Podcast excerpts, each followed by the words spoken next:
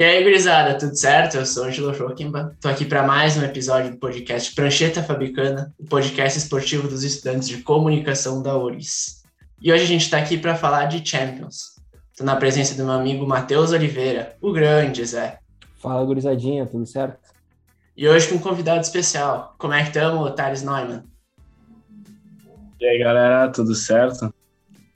E o papo hoje é sobre Champions. A Champions retoma nas oitavas de final já na próxima semana, na terça-feira, já tendo alguns confrontos bem interessantes, e é sobre eles que nós vamos falar hoje, né? Então, quero começar com o Zé. Quero saber, Zé, comece me falando do, do jogo mais midiático, com certeza, de toda essa rodada de Champions. PSG e Real Madrid é o típico jogo que a gente tem que assistir, né? É, é para ter feriado nacional, né? Primeiro que pode ter a volta do menino Ney, do adulto Ney agora, né? A gente ainda não sabe que ele. A previsão era para ele voltar a campo nesse final de semana, mas ficou fora. Então a gente tem essa tensão. Será que ele vai para jogo ou vai ser preservado para o jogo da volta, né? Então fica essa estrela. E o pão quentinho, né? Será que o Pochettino vai fazer o PSG jogar? Até agora não conseguiu, né? E o Messi vai fazer estrago no Real Madrid como sempre fez? O PSG ele tá numa remontada agora, ele tá subindo e o Real Madrid não vem mais jogando tão bem quanto ele estava antes. Uh, dependia muito do Vini para criar jogada, para criar gol e o Benzema, se o Benzema não jogar, que está em dúvida, vai ser uma, per uma perda muito grande pro, pro ataque do Real. O, o Ponquetinho deu uma entrevista que, que o Messi está nas melhores condições e quer sempre vencer, então vamos ver se isso vai acontecer dentro de campo, né? Mas ele e Mbappé estão fazendo uma bela dupla. É, a partida tem também outros pontos, né? Principalmente vai ser o último jogo do Mbappé vestindo a camisa do PSG em jogos de Champions, né? Tudo indica que ele vai para o Real Madrid no final dessa temporada. Tem o Sérgio Ramos enfrentando o Real Madrid depois de erguer quase todos os troféus possíveis pela, pelo time merengue. E tem o Vini Malvadeza, né? O que, que o Vini Malvadeza vai aprontar para cima do Hakimi? A gente não sabe ainda. E, e, a imprensa europeia fala muito desse embate que vai ser o Neymar e o Vinícius Júnior, tratando como uma, uma, possível passada de bastão, né? Dos craques, dos, dos craques brasileiros, né?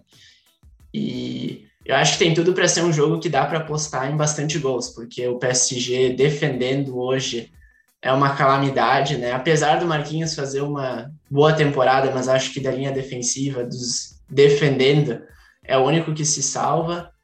E, e é isso, eu acho que vocês pontuaram bem. O PSG hoje é um time que coletivamente está muitos degraus abaixo do Real Madrid, apesar sim de que o Real Madrid já passou por melhores momentos. Acho que ultimamente, como o Thales falou, uh, tem sofrido um pouco mais para finalizar os seus jogos, mas é um time muito melhor organizado o que, que, pode pesar a favor do PSG é o fato de ter o trio de ataque que fácil, Neymar, Messi e Mbappé são com certeza três dos seis melhores jogadores do planeta hoje, né? Então é interessante ficar de olho.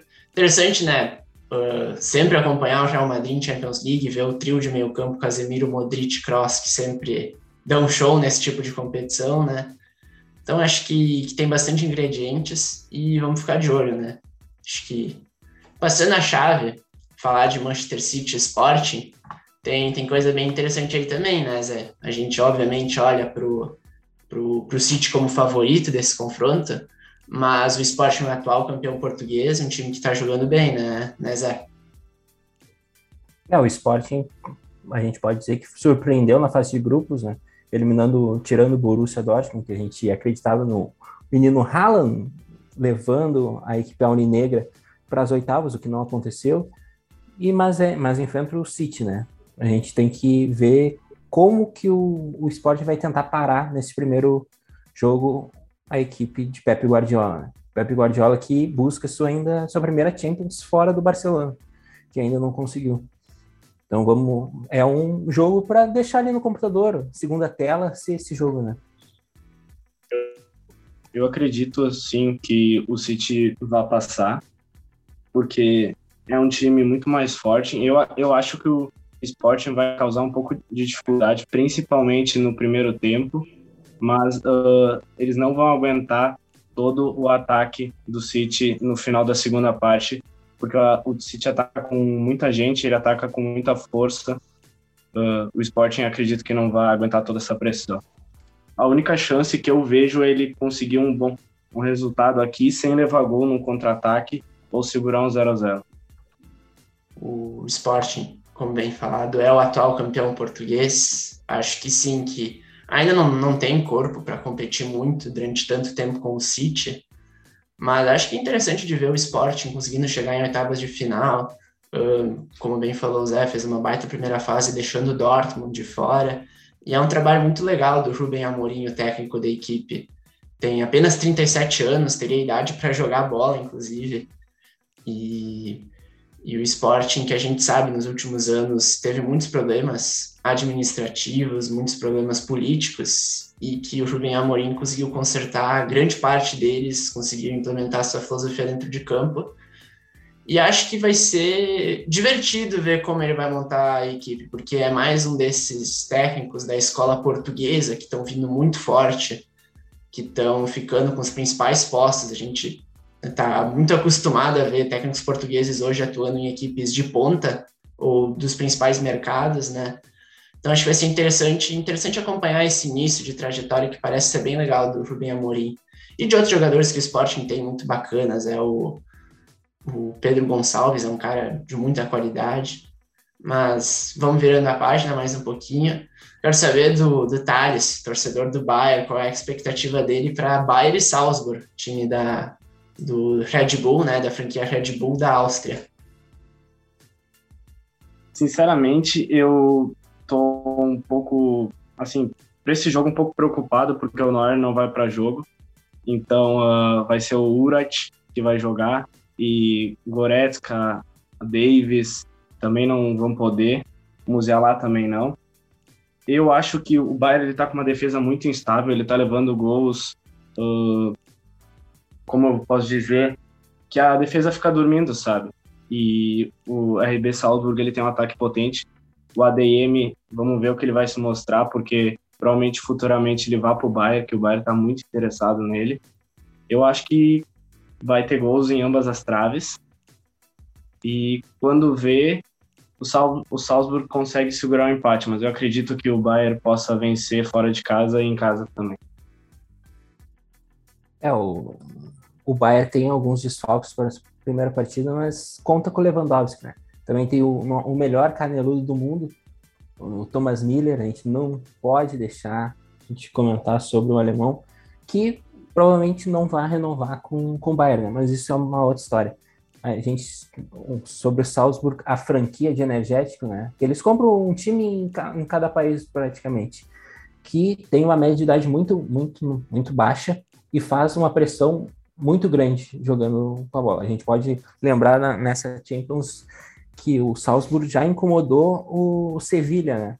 Mas o Sevilha a gente sempre deve pontuar que o, o, prognóstico, o planejamento do Sevilha é a Europa League, né? Eles não gostam muito de Champions, mas a Europa League eles curtem. Então pode ter sido isso também um fato que modificou os planos, né? Mas o Salzburg tem jogadores interessantes, mas para fazer frente ao Bayern não, vai, não vai ter como.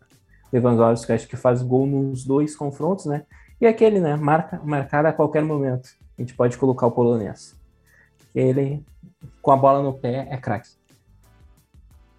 É, e o Salzburg é o time original da Red Bull, o primeiro, onde começou o projeto, né? Inclusive, a Red Bull é uma, uma empresa austríaca.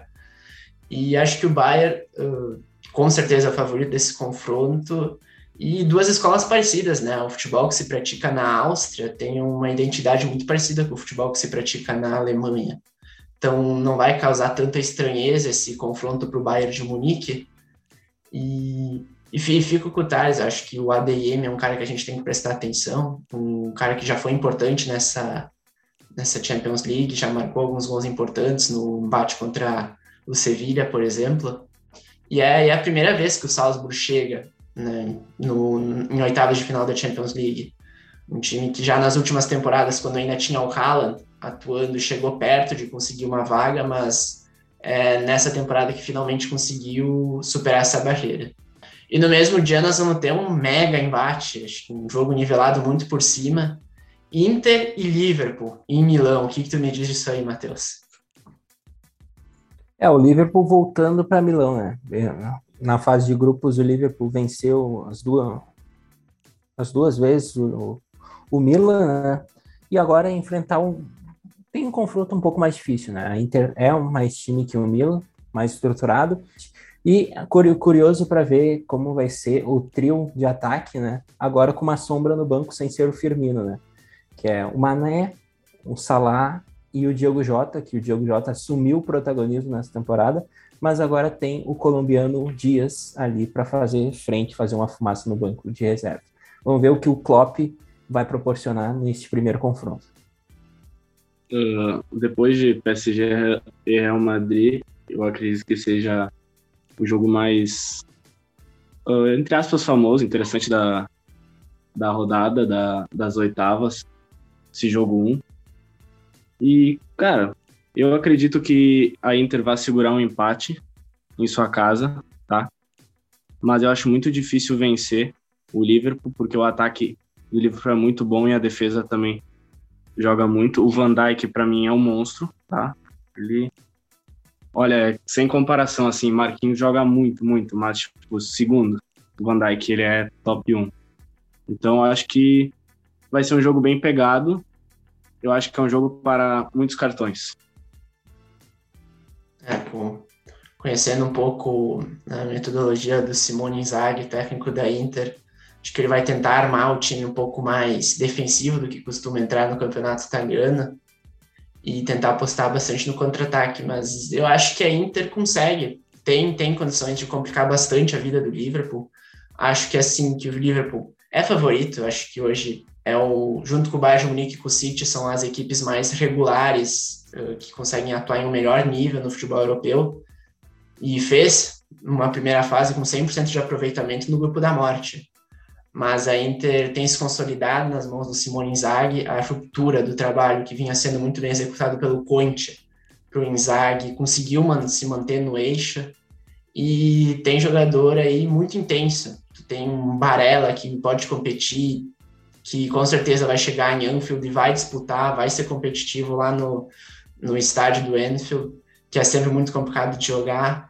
E, e, dois estádios complicados de jogar, né? Tanto o Liverpool certamente vai ter dificuldades em jogar em San Siro, quanto a Inter em Anfield. Então acho que é um jogo com muitos ingredientes, que vai ser uma disputa muito, muito muita disputa do espaço. E um duelo bem interessante nas Casa Mata, com dois treinadores bem, bem bacanas de se acompanhar já passada essa primeira semana de jogos, vamos para o dia 22 de fevereiro, onde vamos ter Lille e Chelsea. Ainda não sabemos se o Chelsea vai chegar como campeão do mundo ou não, né? O jogo do Palmeiras vai ser amanhã.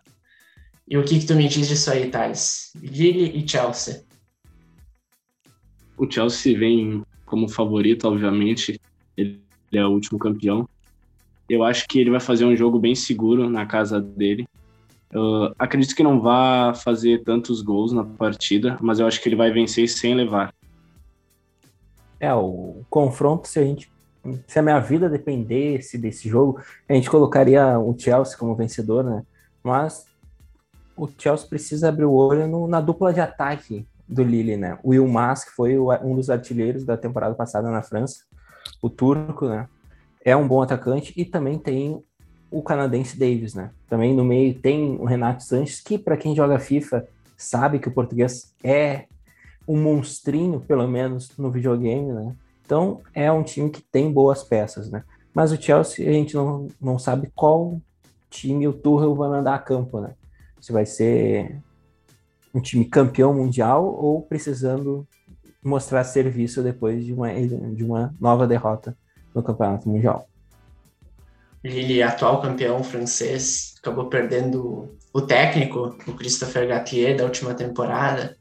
E nessa temporada faz um campeonato francês bem decepcionante. Né? Se tu, se tu considerar que era a equipe atual campeã, eh, ela assim, hoje se encontra apenas na 11 colocação, é bem, bem frustrante para a equipe, mas Ainda assim, conta com um elenco interessante, como falou o Zé, tem o, o Renato Sanches. Ainda assim, imagino eu que o Chelsea deve superar com facilidade, com alguma facilidade. O Chelsea hoje, hum, acho que está num momento meio confuso aí, que vem desde, desde o final de dezembro, não tem tido um grande rendimento, mas ainda assim é um time que pode encaixar de novo a qualquer momento, um time que um time que mostrou na última edição de Champions League que cresce nos mata-mata, né? Um time muito capaz de brecar o, o jogo adversário. Então eu enxergo o Chelsea com muita com muita com muita possibilidade de ir levando e batendo equipes até mais fortes do que ele em busca do bicampeonato. Ainda no mesmo dia, na Espanha, o Villarreal vai receber a Juventus em um jogo que também parece ser bem bacana. Acho que tem um certo favoritismo pro lado da Juventus, né, Zé? É, a Juventus entra como favorita até pela contratação do artilheiro da Fiorentina, né? Então, a, a equipe tem mais conjunto que o Vila Real, só que a gente não pode desconsiderar o Submarino Amarelo, né? Que fez uma Champions League até aqui interessante, num, num, grupo não tão fácil, né? Então vai ser um confronto legal de, de assistir na terça também. Talvez é, nesse dia seja um dos piores, um dia que não tenha aquele jogo que nos chame a atenção, né? Tanto Chelsea como Lille, ou Vila Real e Juventus, tu pode acabar assistindo ou não, né? Não tem um, um apego tão forte quanto nos outros confrontos. Na terça é o jogo mais interessante, assim, eu acredito que vai ser um jogo com que os dois times vão focar muito em bola parada, tá? Vão depender muito disso e cruzamento na área. Vila Real uh, na última Europa League foi assim e na fase de grupos também.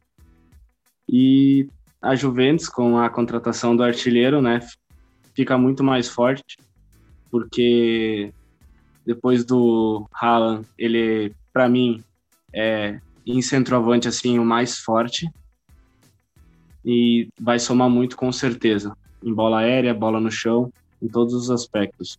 Eu acredito que a Juventus vai passar, mas com dificuldade. É, a galera tá aqui apontando bastante o Vlahovic, atacante sérvio, né?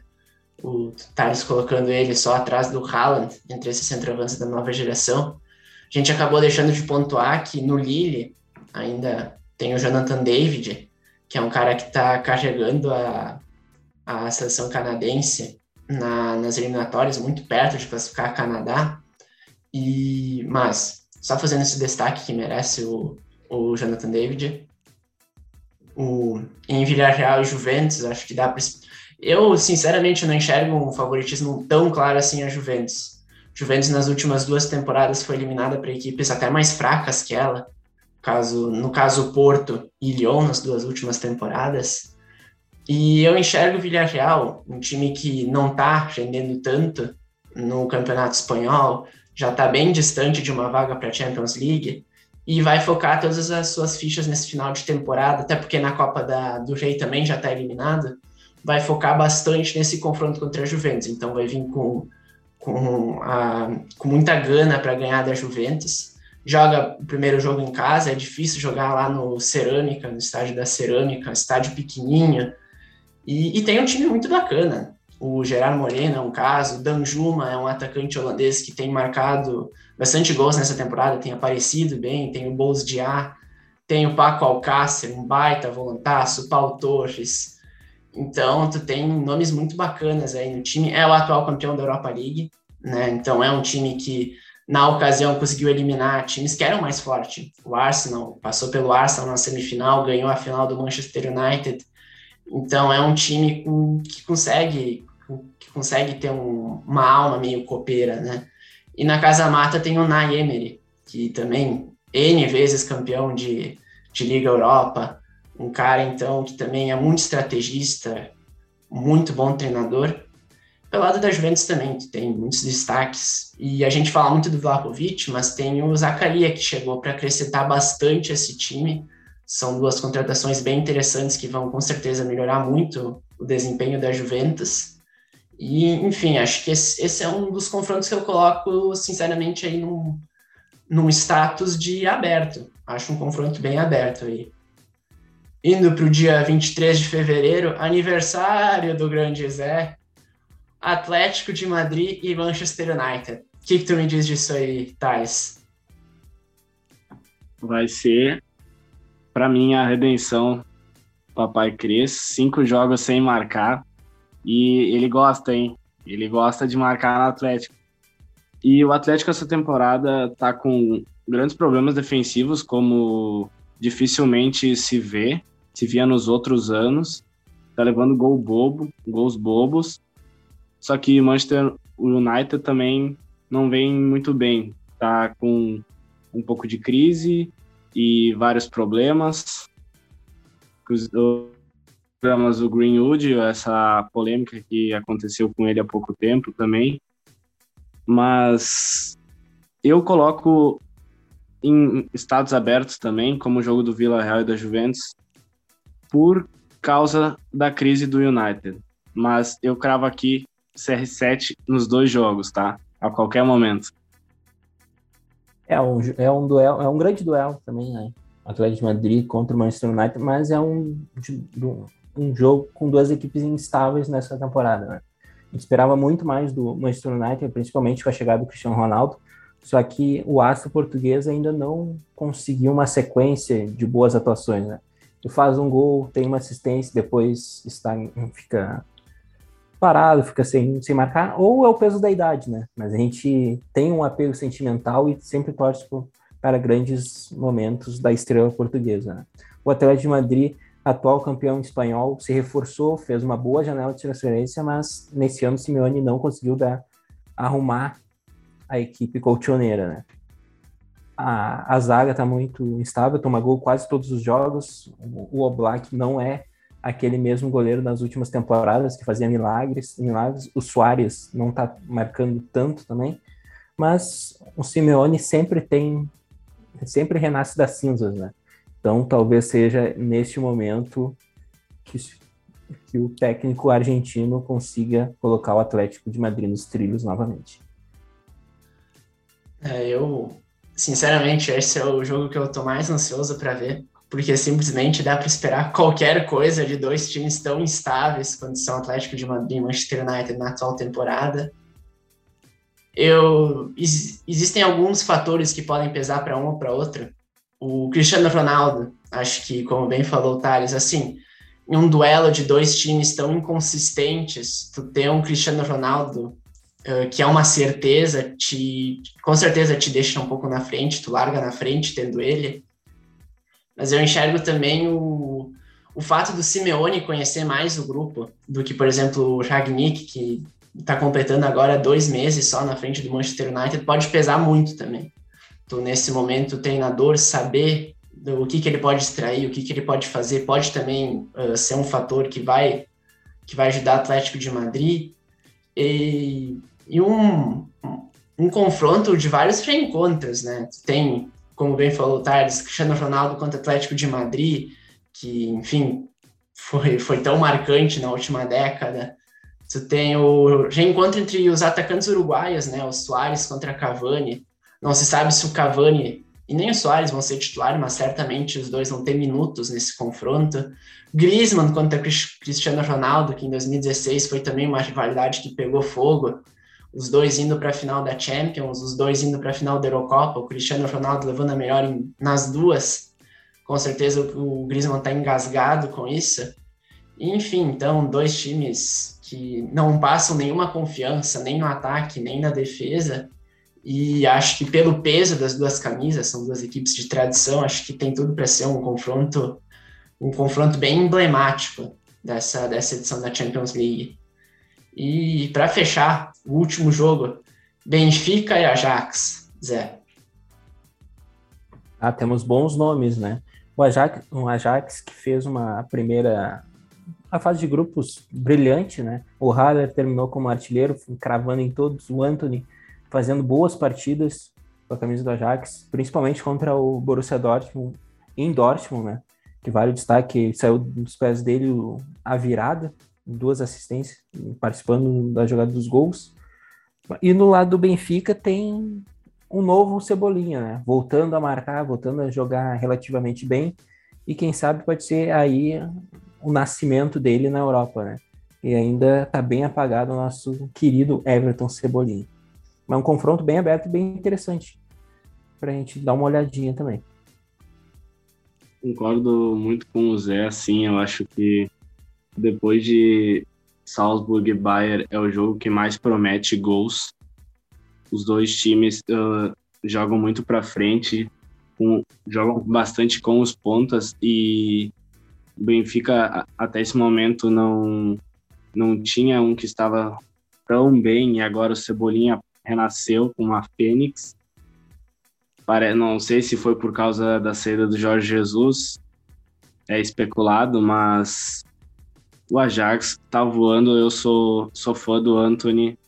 Ele, para mim, ele joga muito. E tem o Haller, né? O Haller mete gol. Não tem muito, mas mete gol. Então, assim, eu acho que vai ser um jogo muito aberto, com bastante gols, mas eu acredito que o Ajax passe pela fase, pela temporada até agora, principalmente lá na, no estádio deles, eles são muito fortes. É, é extremamente raro na Champions League, ou nem tão raro assim, mas muito difícil um time conseguir 100% de aproveitamento na primeira fase. E nessa Champions League a gente teve logo de cara três equipes que conseguiam, né? Bayern de Munique, Liverpool e Ajax. A gente fala pouco do Ajax, mas é um time que tem uma identidade de jogo, tu sabe como vai jogar.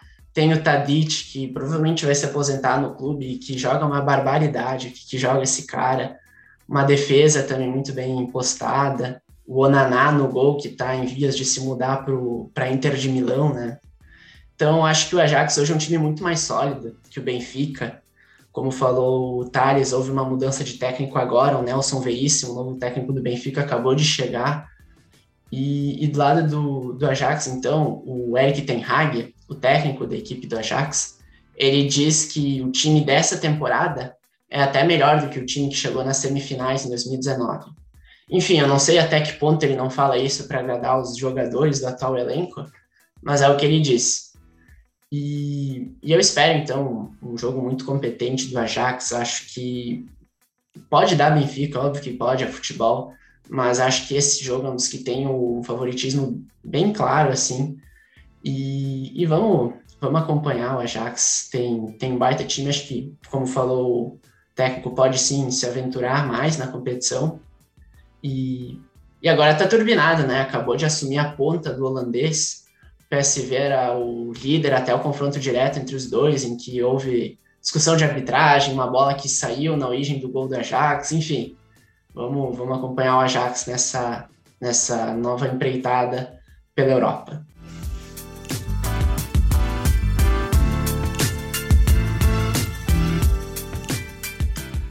E assim chegamos ao fim do nossa, da nossa conversa, do nosso debate. Agradeço a todo mundo que nos ouviu até aqui e peço que nos sigam nas nossas redes sociais.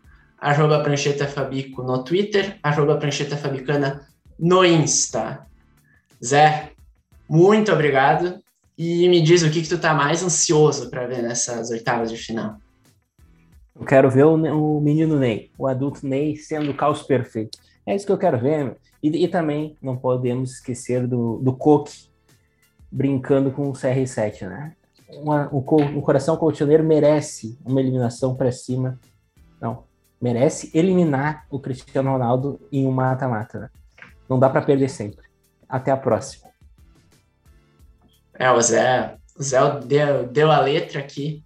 Você, você aí que, que gosta do Neymar vai gostar com certeza da nossa, da nossa crítica que nós fizemos sobre o, o documentário dele. Sobe um pouquinho ali, ou melhor, desce aqui embaixo no Spotify. Vai estar tá aí o, o podcast sobre criticando e elogiando também o, o grandíssimo documentário do senhor Neymar. Valeu, Thales. E tu, tá ansioso para ver o que nessas oitavas de final da Champions? Ah, valeu, Ângelo, aí pela oportunidade. E, ah, eu tô mais ansioso para ver meu Bayern fazendo goleada, né? Não tem coisa melhor de se ver na televisão. Mas eu também tô muito ansioso para ver Atlético de Madrid e Manchester, porque eu acredito que se o United cair fora, é a batida de martelo de CR7 fora, fora do clube. Eu sou o Angelo Joachim, me despeço de todos. Muito obrigado para quem ouviu até aqui. E, como diria Gerd Wenzel, tchau, tchau!